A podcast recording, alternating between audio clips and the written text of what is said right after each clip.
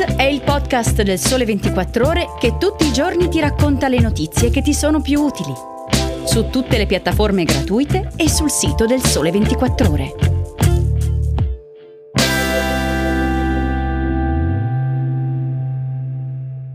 Esplorazioni di bellezza nell'Italia dell'artigianato, avventure in Sicilia e i ristoranti migliori del mondo. Ciao, sono Chiara Beghelli, giornalista del Sole 24 Ore. Oggi è domenica 24 luglio e vi sto per raccontare storie, curiosità, luoghi e oggetti che ho scelto fra i più interessanti della settimana. Benvenuti nell'edizione weekend di Start. Iniziamo proprio da quello che troverete nelle pagine di weekend, oggi in edicola. Le mani scivolano, lo sguardo giudica, la mente calcola e il cuore sente. La materia prende forma e diventa creazione.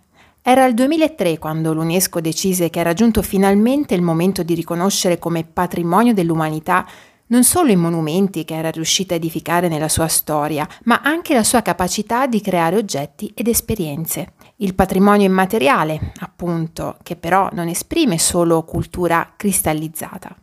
Il laboratorio è uno spazio sociale. I laboratori passati e presenti hanno sempre creato vincoli tra le persone, ha scritto Richard Sennett nel suo ormai classico L'uomo artigiano, sottolineando l'aspetto più vitale dei luoghi dove la creatività nasce ed è condivisa, cioè gli atelier, le botteghe.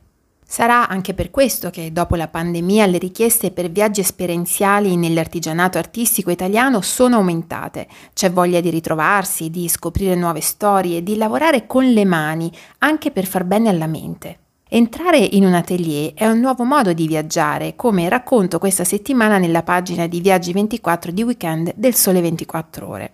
Intervistando le fondatrici di due piattaforme dedicate a questo tipo di viaggi culturali, ho scoperto che nella Sardegna meno battuta si può imparare a tessere secondo tecniche antichissime, che a Venezia si possono unire alle consuete visite a musei e palazzi, anche quelle all'unica fornace ancora attiva in città, dove nascono con tecniche di fine Ottocento dei mosaici coloratissimi.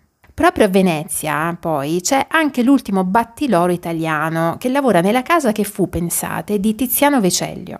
E sotto le celebri torri di San Gimignano si sta riprendendo la coltivazione dello zafferano, ricchezza del territorio nel Medioevo, e in Salento un cartaio vi può insegnare a fare carta con quasi tutte le piante del Mediterraneo. Ci sono poi interi viaggi costruiti intorno al marmo, dalle cave agli atelier degli scultori, e altri che inseguono la bellezza delicata e tenace del pizzo. Si può dar vita a vasi di ceramica, a gioielli, a scarpe e poi portarsi tutto a casa, con la soddisfazione di possedere un oggetto unico e nato dalle proprie mani, che racconta la nostra anima. La cosa interessante poi è che questa rete di autentico Made in Italy potrebbe portare a un nuovo turismo di qualità in tutta Italia e infatti sono molti gli enti locali che si rivolgono agli specialisti del settore per valorizzare questi loro tesori immateriali. La mano è la finestra della mente, notava Kant. Oggi apre anche le nuove strade della conoscenza, del benessere e dell'economia del turismo. Pubblicato nel 1989, Le sette regole per avere successo di Stephen Covey è forse la guida per avere successo che ha avuto più successo. Scusate le ripetizioni, ma così il concetto è certamente chiaro. Insomma, di queste regole la prima è sii proattivo, la seconda è comincia pensando dalla fine.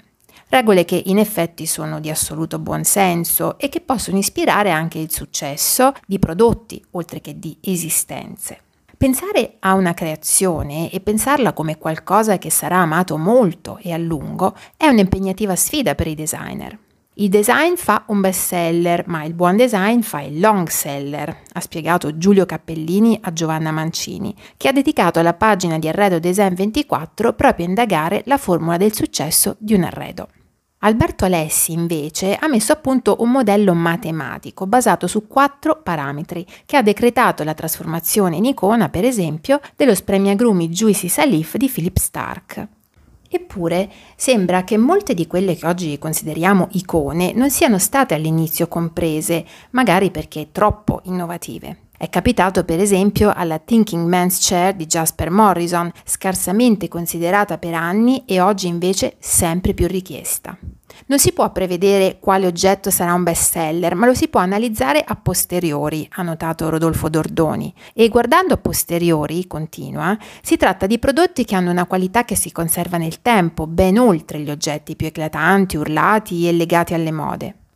Aggiungiamo una regola quindi, è una questione di contenuto, non solo di forma.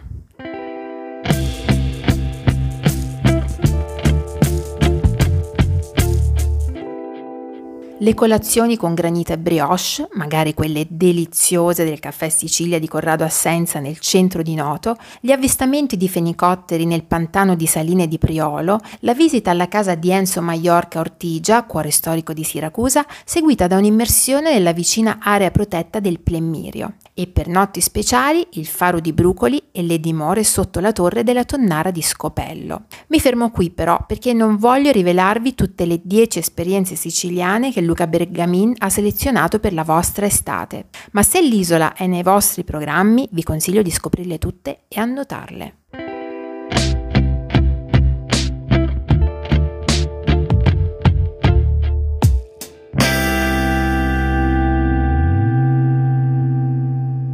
A vincere è stato il Geranium di Copenaghen, seguito dal Central di Lima in Perù e dal Disfrutar di Barcellona.